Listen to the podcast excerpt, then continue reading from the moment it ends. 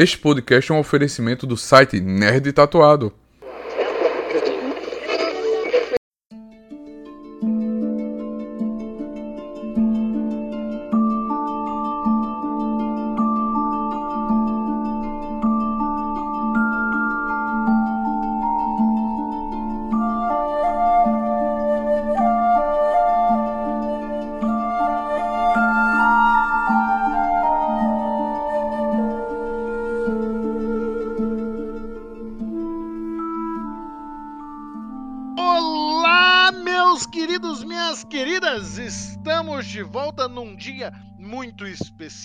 É claro que esse dia já passou. Vocês sabem como é que funciona aqui o tempo de forma diferente quando a gente tem que gravar, editar, postar, às vezes passar por intempéries da natureza, como atravessar um deserto, uma floresta, um oceano, mas no fim o programa chega para vocês e essa digressão longa foi para dizer que hoje, no dia que estamos gravando, saíram os indicados do o que de volta?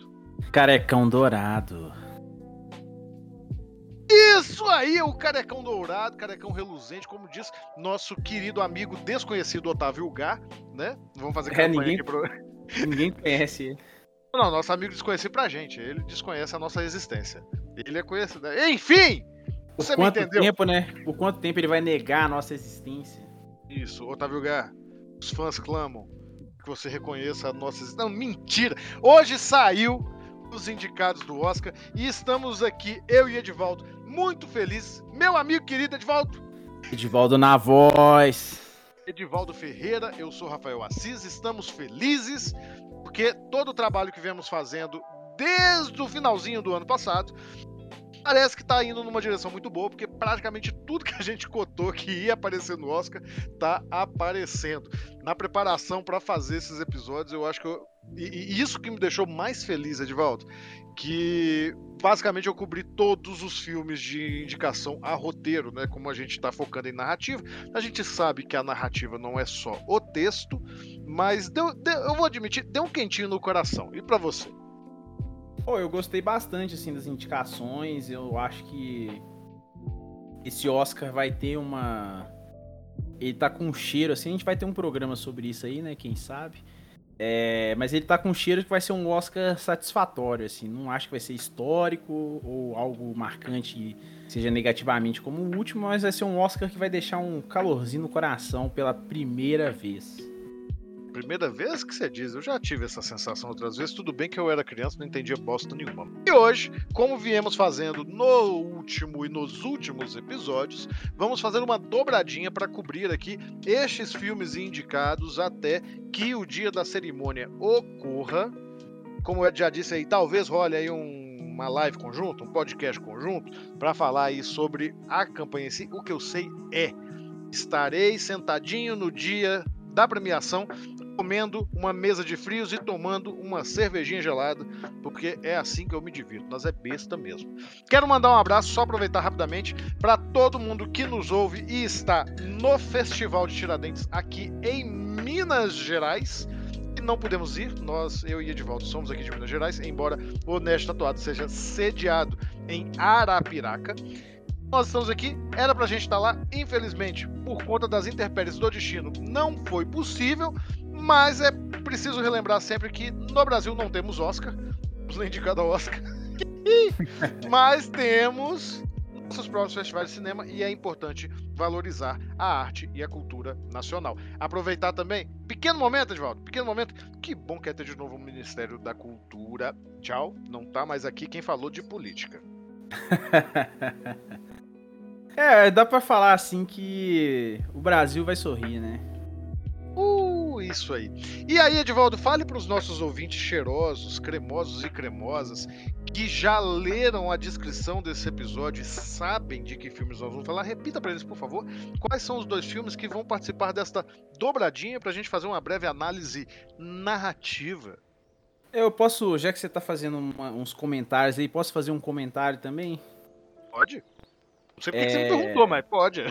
Não, mas é, é por- é porque, de fato, eu também fiquei muito surpreso com as nossas leituras aqui. Por mais que a gente não tenha externado isso publicamente, a gente fez ótimas leituras sobre os indicados.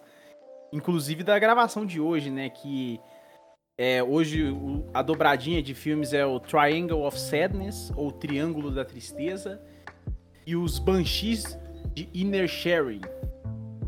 Isso que E- talvez. Eu falo Inisherin, mas é, eu acho Ah, que. Ah, não, então você tá. Mas não, tá- não faço a mínima ideia se eu tô certo, cara. Eu mal falo inglês, ainda mais. né, o, Não, o é, irlandês tá- ou inglês com sotaque irlandês.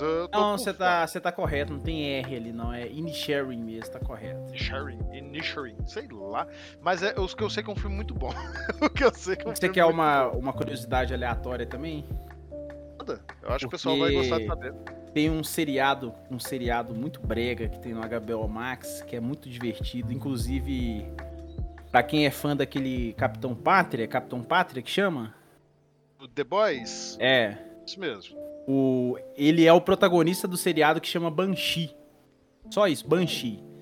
E a palavra Banshee significa alma penada. Então eu achei muito interessante aí, só essa informaçãozinha nerd extra aí. Alazangada, né? Isto mesmo. Ed, por favor, é, passe aí para os nossos ouvintes uma breve sinopse, uma breve orientação sobre o- os dois filmes que vamos discutir hoje. Vamos lá. Sinopse do Triângulo da Tristeza. Um cruzeiro para os super ricos afunda, deixando os sobreviventes, incluindo um casal de celebridades presos no- em uma ilha. Assim, Essa sinopse.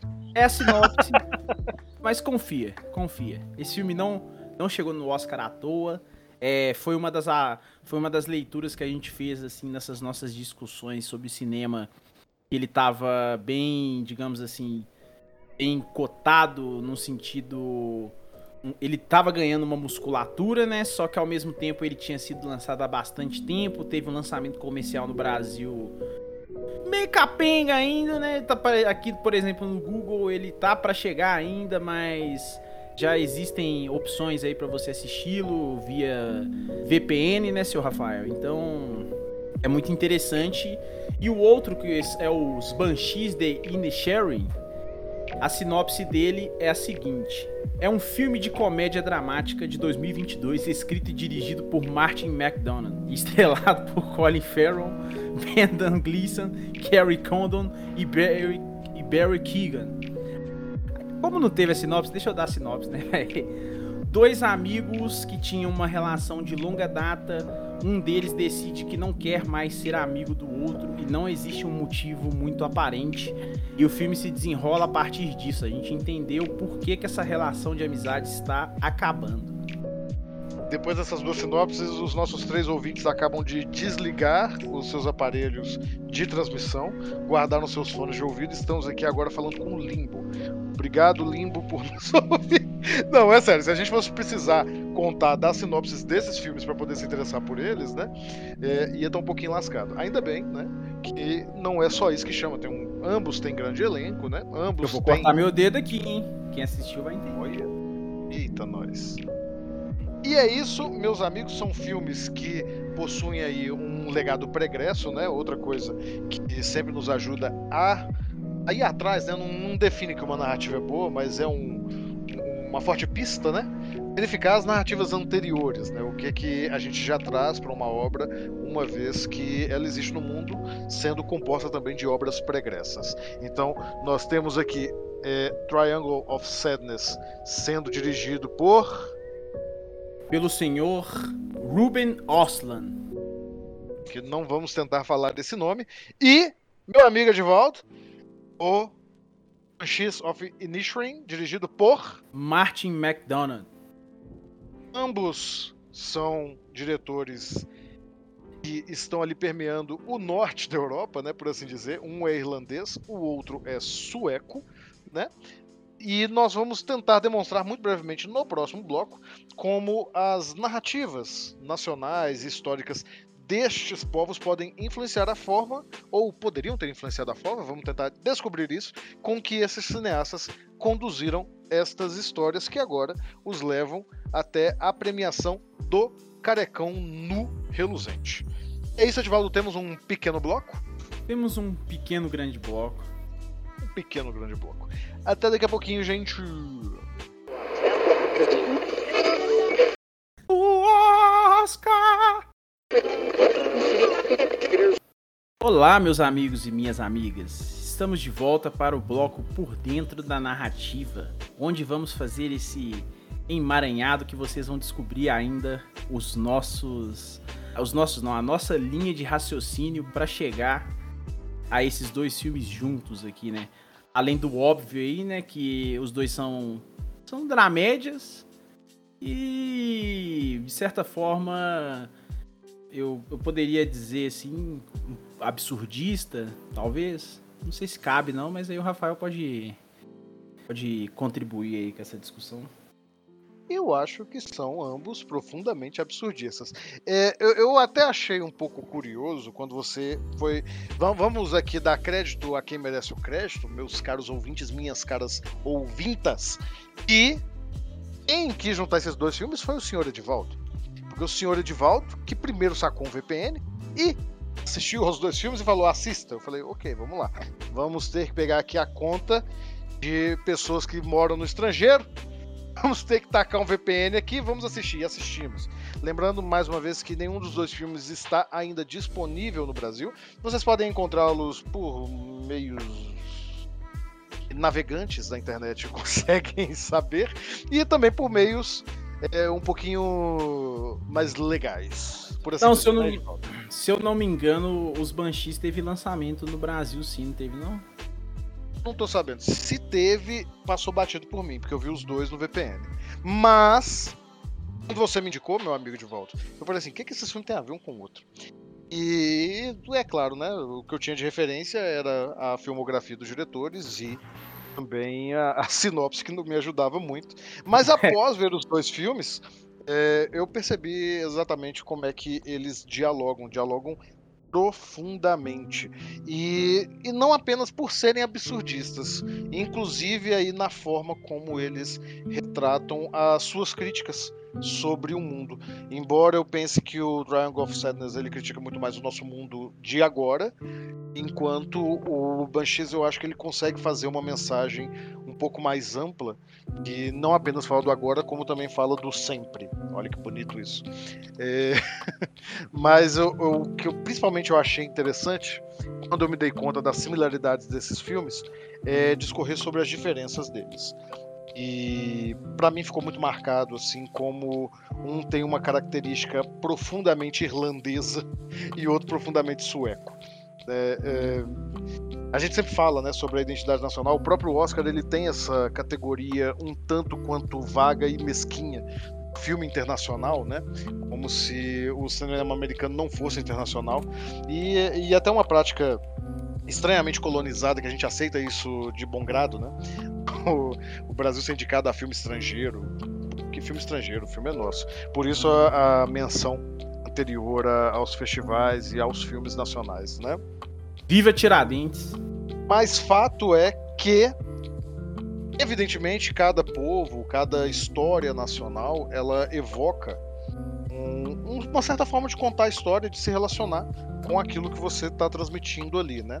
Não é um objeto do nosso estudo aqui, até porque foi um filme esnobado no Oscar, que foi o RRR. Você já viu o RRR? Eu, eu vi que ele foi o primeiro filme indiano a receber um M. Acertei, Edvaldo? Acertou. Um M, não um Grammy.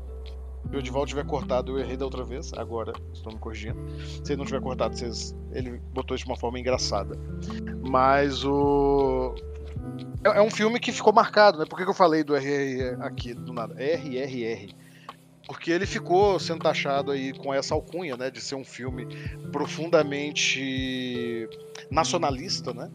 Para a população hindu, né? O filme indiano e pela maneira como ele retrata os colonizadores e, e tudo isso. Então, é, nós temos.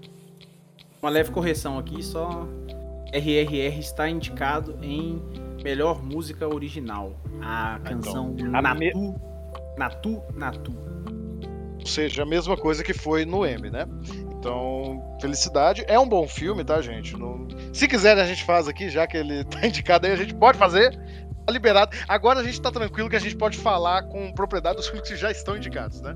Não precisa mais ficar apostando, a gente já sabe. Mas a gente é... apostou bem. apostou bem. bem. Apostou bem. Mas o fato é que a narrativa nacional, né, a forma como os artistas enxergam não apenas a, a, sua própria visão de mundo, mas a visão de contar história, isso marca muito. E esse falatório à toa aqui, vamos entrar direto nos filmes, né? Vamos, vamos avançar. Ou então, Rafael, eu acho que a primeira semelhança, narrativamente falando sobre eles, é que os dois têm um. Eles têm um cuidado em como trabalhar o tempo e como as coisas vão se escalonando ali, mesmo que de forma bem intimista, né, como é no caso do Banshees, e também de uma forma mais escrachada, assim, como acontece no, no Triangle, né, que tem cenas ali que são hilárias. Eu não dei uma risada, mas eu achei muito engraçado. E eu acho que os dois trabalham muito bem narrativamente falando, que é a derrocada das coisas, assim. Não sei se você teve essa você teve essa, essa observação dentro dos dois filmes, assim, pra gente poder trabalhar eles de uma forma coletiva aqui agora, né? Não, é verdade. O, ambos os filmes eles escalonam, né? No caso do Banshee, você começa de uma maneira extremamente trivial, com um amigo indo buscar o outro na sua casa e percebendo que, que o cara ignora ele. E no caso do Triangle of Sadness, você tem uma pequena diferença, porque o tema do filme já é, já é meio que explanado ali no, na cena introdutória, né? Mas quando o enredo avança de verdade, né? Tudo começa com uma briga num restaurante. E a coisa vai piorando, a briga no restaurante leva a viagem, a viagem leva os estranhos no navio. Outra coisa que os dois filmes têm em comum, né? O grupo de personagens excêntricos, Nossa, bota excêntrico nisso. Bota excêntricos nisso. Mas, mas aí eu volto para poder falar das diferenças, né? Porque, mais uma vez, o Banshees of Inisherin, né? Ele é um tradicional conto irlandês. De muitas maneiras, ele, ele quase é uma parábola. Ele, ele tem uma mensagem a ser passada ali, ele tem uma, uma história de amizade que está sendo retratada ali, que é não é sobre dois homens, sobre a própria Irlanda. E isso fica fácil de perceber à medida que você vai vendo que eles estão sempre citando a guerra do outro lado do mar, a guerra, a guerra. Um, um, desavisado pode pensar que eles estão falando sobre a Primeira Guerra Mundial ou algo assim, mas o filme se ambienta em 1919. Não estamos falando de Primeira Guerra Mundial ali, a gente está falando da Guerra das Irlandas, que é um elemento muito significativo na cultura irlandesa e no pensamento do que é o povo irlandês. Então você começa a perceber que tem mais sendo dito ali, numa noção é, realmente ali quase fabular história para refletir sobre o que é ser aquele povo. Enquanto que, no caso dos suecos, né, eu dei uma busca que não consegui ter certeza uh, da influência da literatura sueca na, na produção do Oslund, mas eu encontrei uma, uma coisa muito interessante que, que é a força de uma escritora. Não sei se eu chamaria ela de absurdista, Edvaldo, que é a, a Selma Lagerlof. Também não vou tentar fingir que eu sei falar esse nome. Tem trena no O, tá, gente? Tem trema no O. Eu não sei falar palavras que tem trema no O. Mas o... ela, ela foi a primeira mulher a receber um prêmio Nobel e é conhecida como a grande mãe do conto irlandês, né, do conto fantástico irlandês, profundamente ácido. Sueco. sueco. obrigado pela correção, sueco. Profundamente ácido, né? É bastante fantasioso, com esse timing que hoje em dia virou lugar comum, mas que Triangle of Sadness faz de uma maneira muito competente. Então você tem sim nos dois filmes essa escalada. Eu nem, nem diria que é uma queda, Ed. Embora as coisas vão piorando, é, eu, eu, trato isso como uma escalada, porque é como se o tom estivesse sempre subindo, né? O tom começa lá embaixo e ele vai subindo, vai subindo, vai subindo, para proposições cada vez mais absurdas em ambos os filmes. E não dá para falar que o, que o, o Banshees também não é absurdo, porque bota trem absurdo e o diretor sabe que é absurdo que ele coloca umas coisas em tela que eu não consigo acreditar que ele colocou. Sim, sim. Concordo plenamente. Mas assim, eu acho que até as estruturas deles, essa, eu acho que talvez seja a maior diferença, né, para fazer essa comparação, porque na teoria, né, o triângulo da, da tristeza, inclusive, que nome, o nome é muito destoante do filme, né? Se for parar para pensar. É, pelo menos assim. o filme explica, né? Ele explica lá, mas assim, ainda, ainda é um pouco estranho, assim. Não, não, pelo menos para mim, eu ainda acho estranho. Mas a, é porque o filme se separa em atos, né?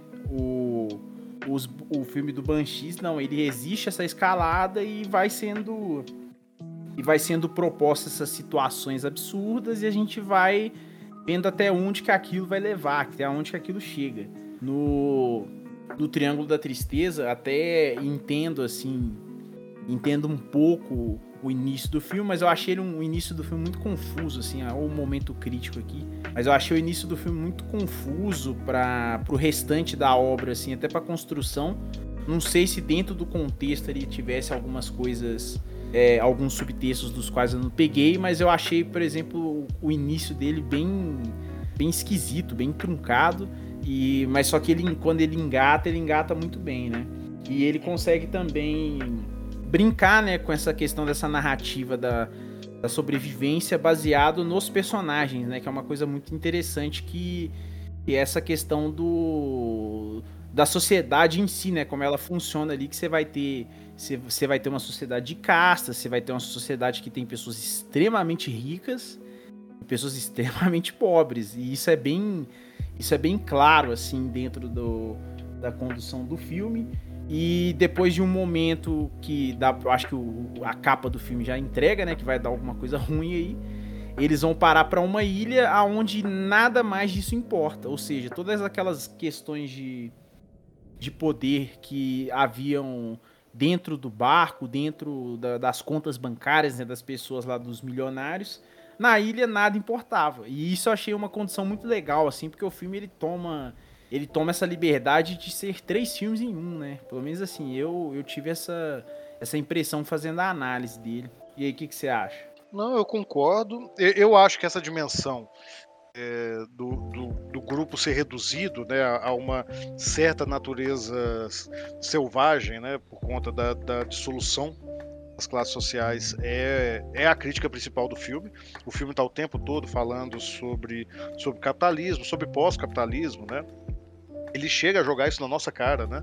Quando, quando apresenta o personagem, né? O, o russo capitalista e o americano comunista, um diálogo é. que particularmente eu adoro.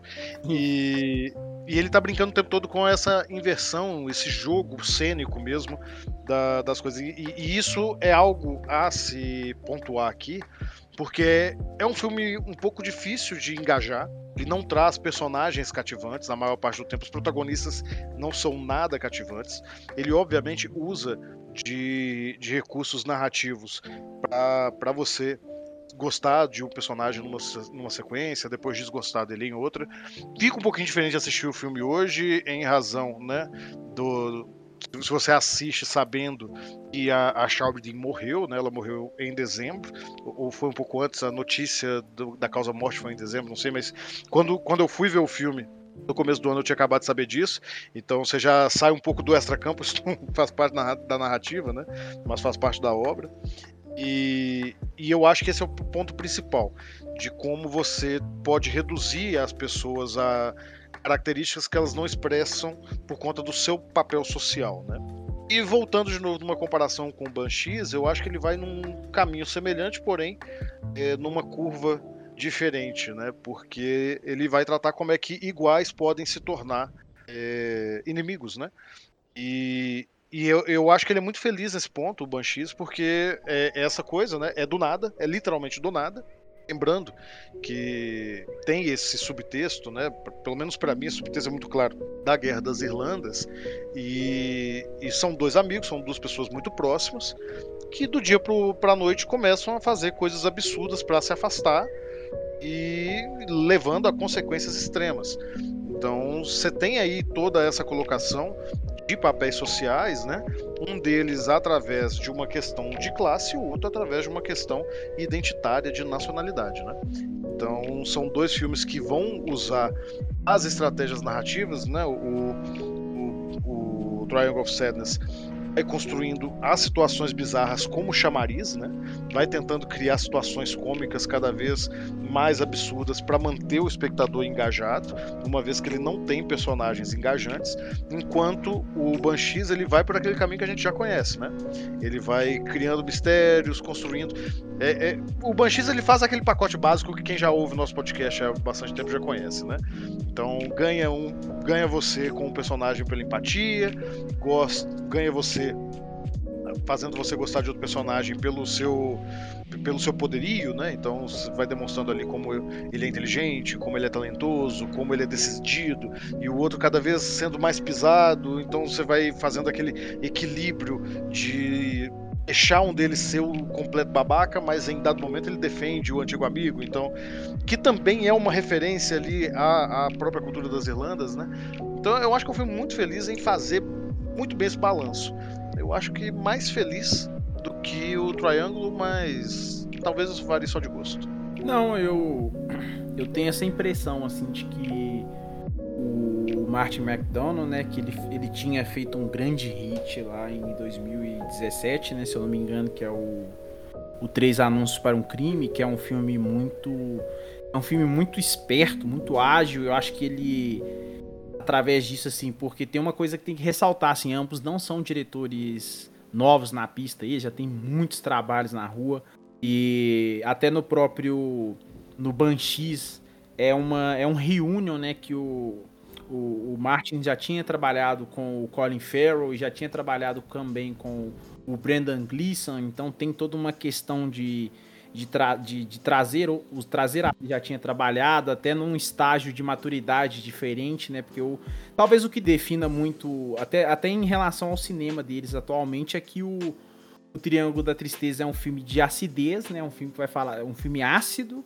E o Banshees é um filme maduro, um filme maduro e de certa forma até inesperado, assim, pela, pela por toda a expectativa, né, que foi gerada até após os três anúncios para o crime. Não sei se você assistiu esse filme aí, né, Rafael, mas é um grande filme e, e que o brilho dele tá muito no roteiro, que é uma coisa que acontece de novo aí no Banshees, né, que é um roteiro muito muito bem escrito e entra naquela categoria que a gente gosta, né, que é aquele arroz com feijão que é feito no no fogão a lenha, né, que é um arroz com feijão que é uma delícia.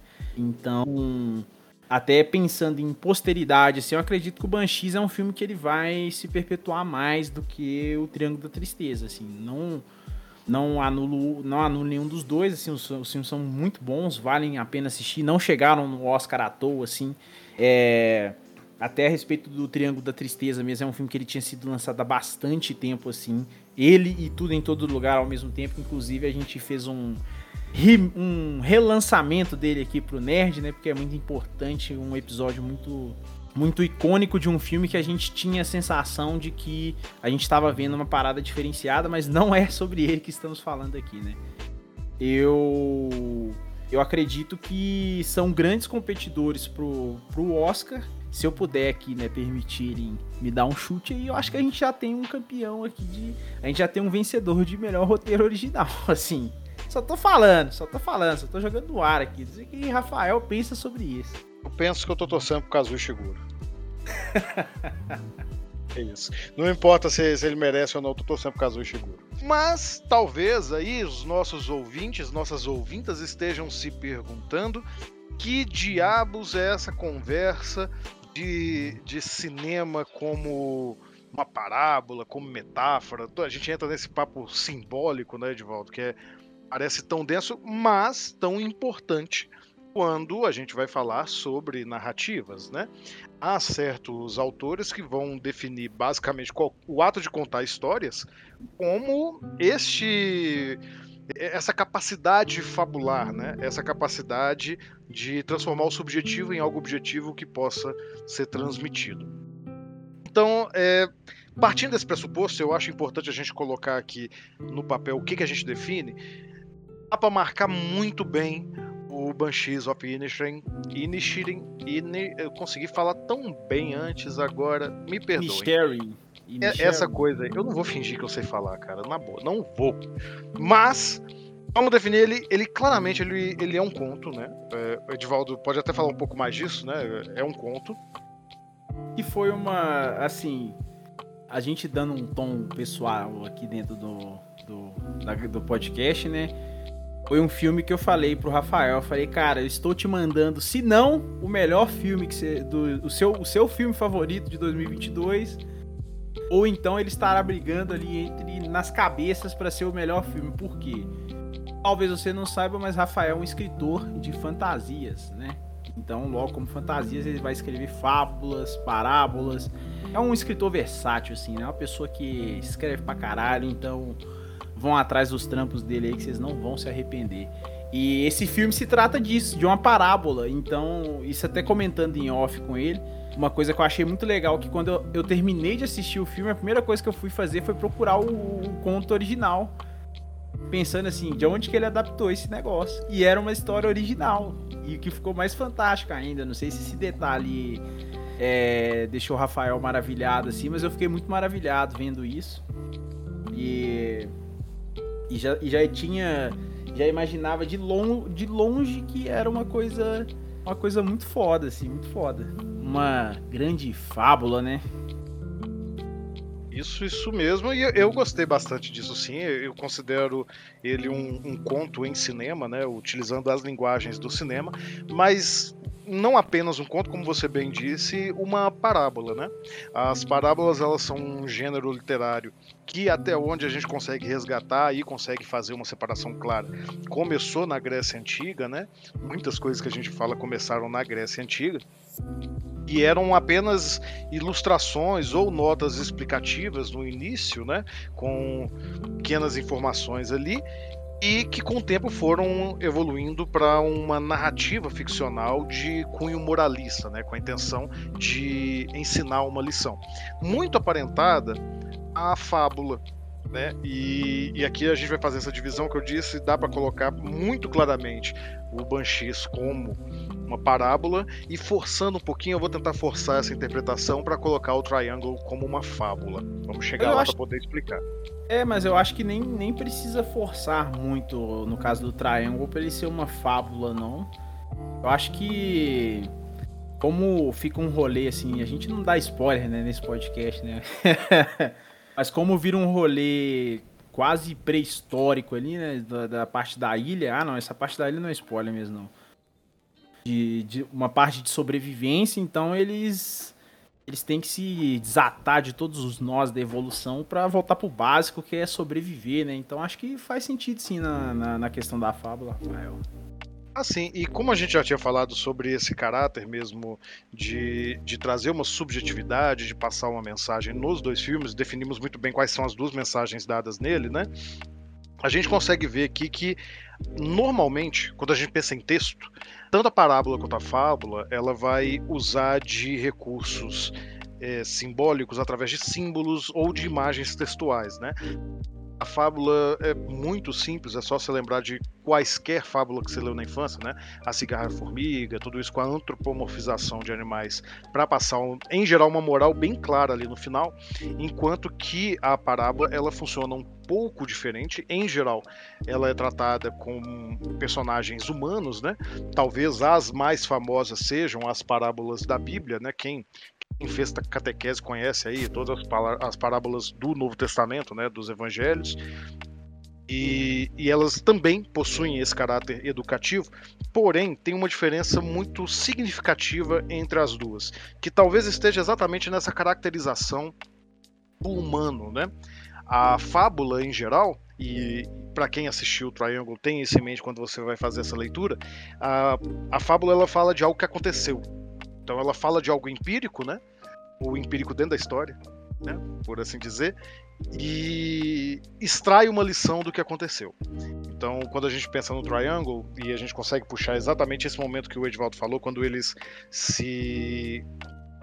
Quando eles perdem o contato né, com a sociedade, vão parar na ilha, ele, em vez de fazer uma antropomorfização dos animais, ele animaliza os seres humanos, relegando eles aos instintos mais básicos, né? Então você tem ali a fome, você tem a violência, você tem o desejo de sobreviver e, e não por menos o filme desejo... não deixa de escancarar, você tem o sexo. Exatamente. Exatamente.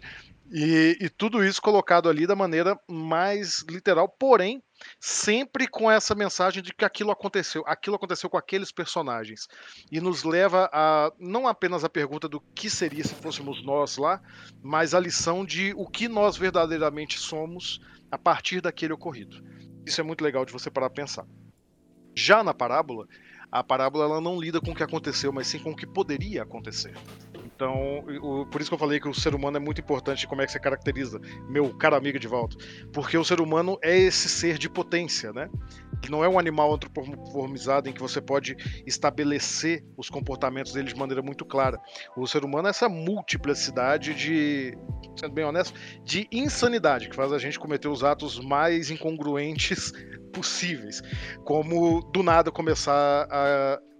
Perdão, ponte corte como do nada parar de falar com seu amigo de longa data, porque porque sim, porque você acordou e considera que ele é burro, como acontece no Banshees.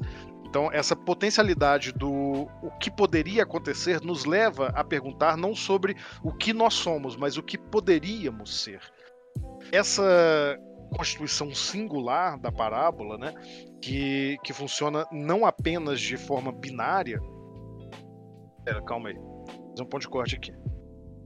Ah, beleza, beleza, beleza. Ponto de corte. É, esse caráter singular, né, que não funciona só de uma maneira binária do que foi e do que será, ele se destina também ao tipo de audiência que a história se pretende atingir, né?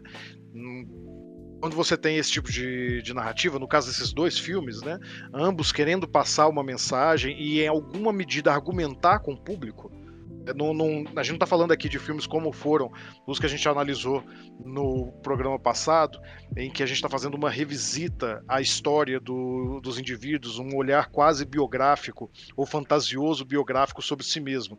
A gente está fa tentando fazer essa colocação para quem está assistindo. Então a gente pode pensar ali realmente numa condição de um, de um auditório, de um público que está no cinema ou que está em casa assistindo esse filme. Se você pegar via VPN, mas que você está tendo um diálogo com a obra que está sendo construída, com uma clara intenção de convencimento a respeito da mensagem que você quer passar. Volta lá no que a gente já falou: o caráter doutrinário, moralista. Não num sentido moralista do senso comum, mas moralista no sentido de ensino, de passar uma moral a ser compreendida. E aí, nesse sentido, o, o que a gente está falando aqui, né, é importante para que vocês, como autores, autoras, né, que, que vão escrever ou mesmo analisar os filmes, percebam essas nuances na hora de apresentar o seu olhar crítico ou de construir o olhar crítico na hora de escrever. Correto, meu caro amigo? Corretíssimo, corretíssimo. E... Temos um bloco? Temos, temos um bloco. É isso aí. Nos vemos muito em breve para as nossas indicações culturais.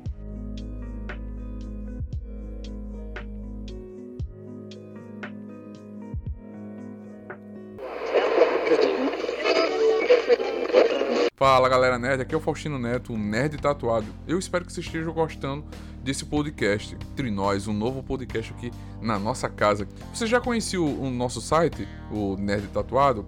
Somos um site um Instagram, um canal de comunicação sobre cultura pop, nerd, geek e sobre tatuagem. Mas você sabe que para manter isso tudo aqui crescendo cada vez mais, a gente precisa do seu apoio, a gente precisa da sua ajuda. Você pode nos ajudar pelo Apoia-se, que é apoia-se barra nerd tatuado, ou você pode apoiar também pelo cartaz, que é barra nerd tatuado. Ou então fazer aquele velho Pix da Alegria, que é contato arroba nerdtatuado.com nerdtatuado.com.br ou nerdtatuado.gmail.com. Faz um Pix e também você pode se tornar assinante também no nosso PicPay, que é picpay.me barra nerdtatuado. É só um real, você já ajuda o nosso canal. E voltamos agora para nossas recomendações culturais, nossas indicações, mas antes disso, Edivaldo, meu amigo querido, por favor, dê suas considerações finais sobre estes dois filmes que nós tanto discutimos e de, do qual extraímos lições válidas para todos os nossos criadores textuais. Ou então, o que eu tenho para dizer é assistam os filmes, São duas películas espetaculares. Eu eu acho assim que até até falando em questão de Oscar assim, é um Oscar, é um Oscar bom assim. A gente não tem muito o que reclamar, não. A gente pode ter muito o que comemorar, né? Mas, é, mas, assim, mas não temos muito o que reclamar. E são duas experiências muito fodas, assim. A gente fez um, um trabalho hercúleo aqui de pesquisa, né? Principalmente o seu Rafael aí, para a gente conseguir trazer uma relação entre eles para juntá-los e gravar. E acredito que a gente conseguiu e espero que temos, que a gente tenha conseguido também cativar o coração de vocês que estão nos ouvindo para ir lá e assistir esses filmes e acessar o Nerd Tatuado aí, né? Isso, lembrando que no momento que este podcast chega aos vossos ouvidos, as críticas dos filmes já estão no ar, então podem verificar lá no site. São críticas um pouco mais gerais sobre o filme em si. Aqui a gente se apega mais aos às questões narrativas. Lembrando sempre, viu, gente, que a gente está tentando extrair das obras lições, né, para escrita, e para análise, mas os filmes são muito mais do que isso. Não existe um, um, manualzinho de como fazer uma boa história. Muitas boas histórias nos pegam sem que a gente sequer saiba porquê, e muita história ruim é boa. Acho que essa frase é a melhor frase do mundo. Tem muita história ruim que é boa.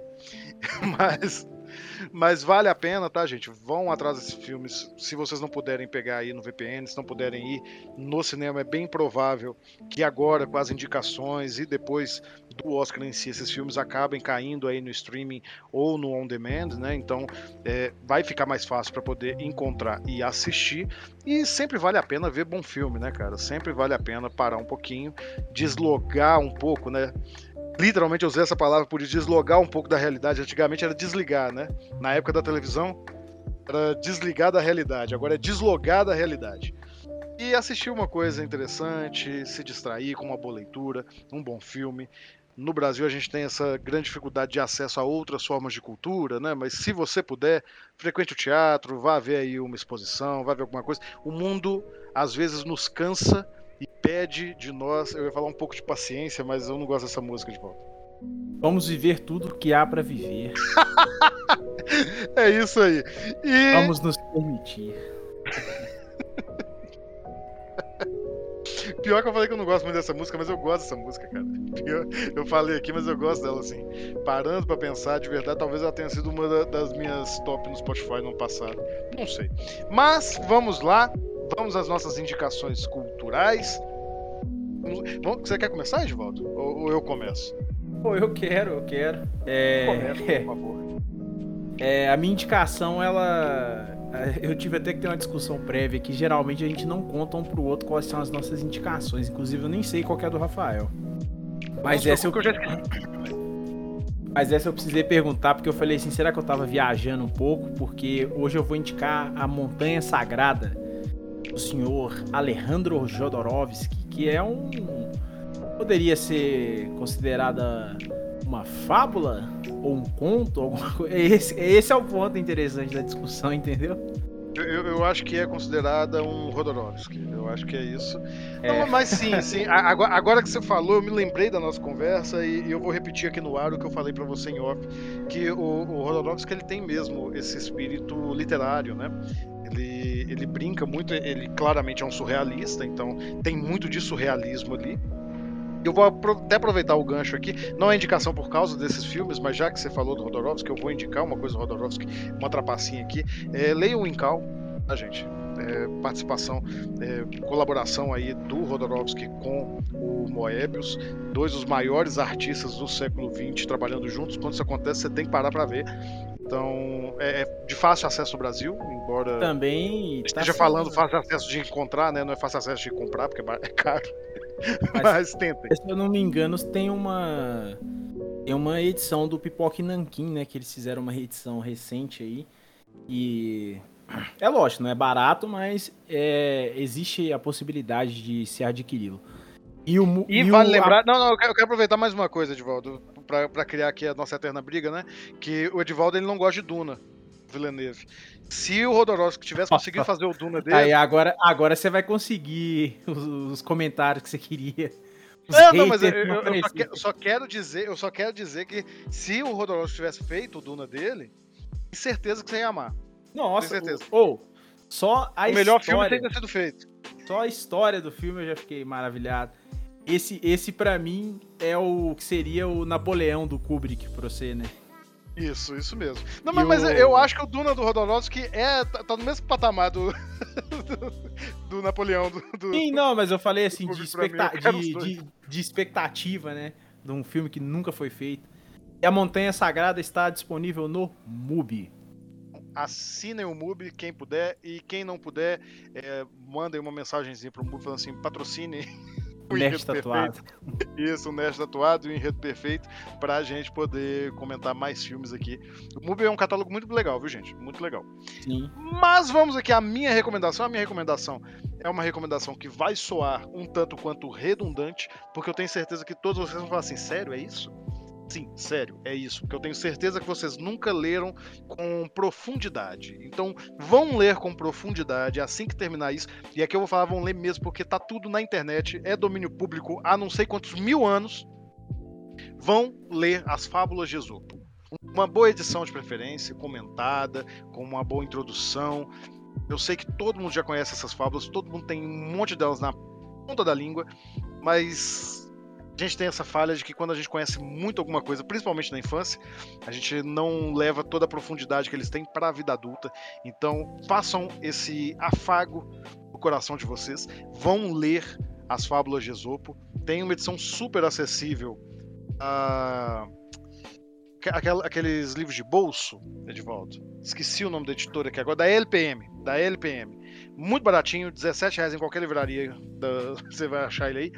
E você também consegue encontrar algumas traduções mais antigas em domínio público. Então vão ler a Fábula de Esopo, as Fábulas de Esopo. Lembrando que Esopo a gente não sabe nem se existiu, mas é muito legal de se ler.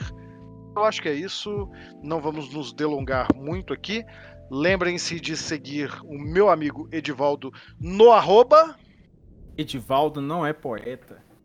E sigam também este bocó que vos fala, esse gigante bocó, é Assis Underline Foto, desse jeito mesmo que fala em português, sem estrangeirismos. Este foi mais um Enredo Perfeito. Fico muito feliz com a audiência de vocês. Espero que estejam aqui novamente na semana que vem. Lembrando, pessoal, que findo essa campanha do Oscar, né? Nós vamos voltar aí ao nosso a nossa programação normal com um programa a cada 15 dias. Então aproveitem enquanto vocês têm nossa companhia toda semana, divulguem aí, mandem um podcast para um amiguinho, marca a gente no Instagram, a gente fica muito feliz e, e acessem. Deixem suas sugestões também, né, lá no, no no Nerd Tatuado. Mandem aí na, na, minha caixinha, na caixinha do Edivaldo, lá na caixinha do Nerd, onde vocês quiserem, a gente pega tudo e traz aqui as indicações. Não se acanhe de mandar indicações de filmes mais antigos. Terminando o Oscar, a gente volta à nossa programação normal. Divaldo, foi um prazer conversar com você mais uma vez e um grande abraço para todo mundo. Tchau.